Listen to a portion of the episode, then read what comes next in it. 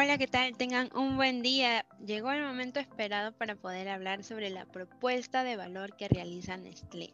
Vamos a presentarle a nuestros dos invitados, que son Shelly y Miguel, que nos van a hablar un poco más del tema.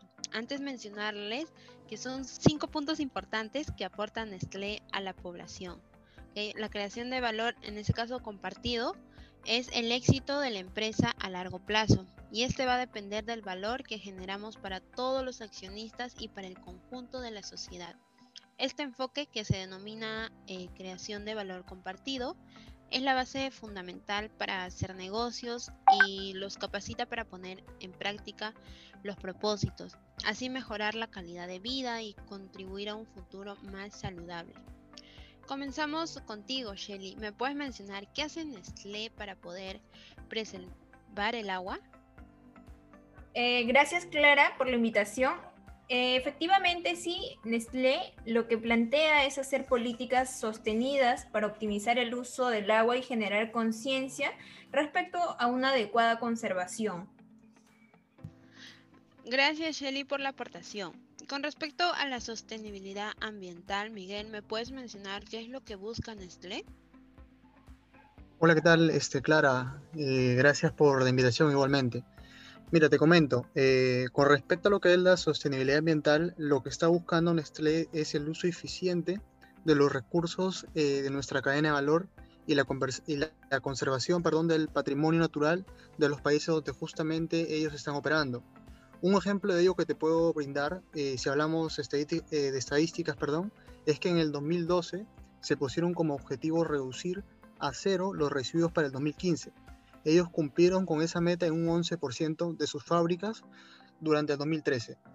Ese logro eh, se mantuvo en el 2014, cuando un 15% de las fábricas de Nestlé alcanzaron el nivel cero de residuos.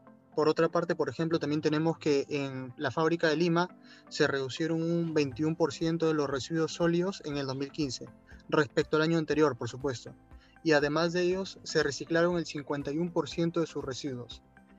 Y un tercer ejemplo también que te puedo brindar es que también se, se reducieron los gases de efecto invernadero, eh, más que todo por tonelada para un producto un 40% de 2005, con la reducción total de un 11,4%, situándose un 5% por delante de su objetivo para el 2015, mientras que la producción aumentó un 48% justamente desde el año 2005. Entiendo, qué bueno el aporte que realiza Nestlé. Quiero saber respecto al desarrollo rural, ¿cuál es el objetivo que para beneficiar a la población? ¿Qué es lo que hace Nestlé? ¿Me puedes comentar un poco más, Shelly? En el caso de la empresa Nestlé, efectivamente está comprometido con el tema de desarrollo rural hacia los agricultores y comunidades mediante diversas actividades que se vienen desarrollando, en este caso día a día, ¿no? Mediante las coordinaciones con cada equipo. Comprendo.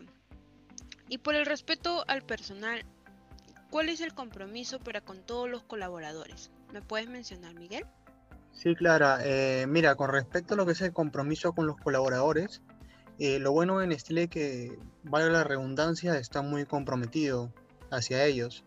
Eh, un ejemplo de ello que te puedo brindar es de que respeta mucho los derechos laborales de ellos y promueve las buenas prácticas del trabajo y la generación de nuevas oportunidades para el talento joven más que todo.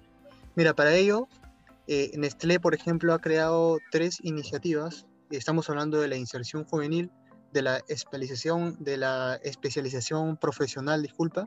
Y con respecto a habilidades potenciadas, eh, tenemos que a partir de estas alianzas, Nestlé ha podido favorecer las habilidades justamente y elevar la empleabilidad de los jóvenes peruanos. Y esto se ha realizado mediante programas de capacitación, becas, ferias laborales y actividades especial, especializadas. Comprendo. Respecto a la nutrición, también es importante mencionar que ellos están promoviendo una alimentación balanceada y la defensa de los hábitos saludables que ayuden a frenar los problemas de salud, eh, tanto como sobrepeso, la obesidad y las deficiencias nutricionales. ¿Me puedes comentar, Shelly, sobre el agua? Coméntame un poco más. Sí, efectivamente, Clara, eh, lo que nos menciona el grupo Nestlé es que la gestión, eh, ellos promueven lo que es una gestión responsable del agua eh, nos indican que es parte fundamental para su negocio y el futuro, sobre todo el futuro del planeta eh, y la supervivencia humana, ¿no? Por eso lo que ellos buscan es optimizar sus procesos para el ahorro y en este caso de los recursos y se fijan obviamente metas, metas claras y en este caso relevantes para poder desarrollarlas. Muy bien, como vemos, Nestlé está aportando al desarrollo de las personas y al cuidado del medio ambiente de una manera fenomenal. Y recordemos a todos, ¿no? Que no necesitamos ser una empresa muy grande para poder apoyar a los demás y así crear una conciencia de valor. Les agradecemos a todos por la oportunidad y nos vemos en nuestro siguiente episodio. Hasta luego. Damos finalizada entonces este diálogo y agradecemos a nuestros dos compañeros, Miguel y Shelly, por haber participado de este podcast. Sí, mencionarle también que así como Nestlé está aportando al desarrollo de las personas y el cuidado del medio ambiente, nosotros también lo podemos realizar. Recordemos que no necesitamos ser una empresa grande para poder apoyar a los demás y así crear una conciencia de valor. Les agradecemos a todos y nos vemos en nuestro siguiente episodio. Hasta luego.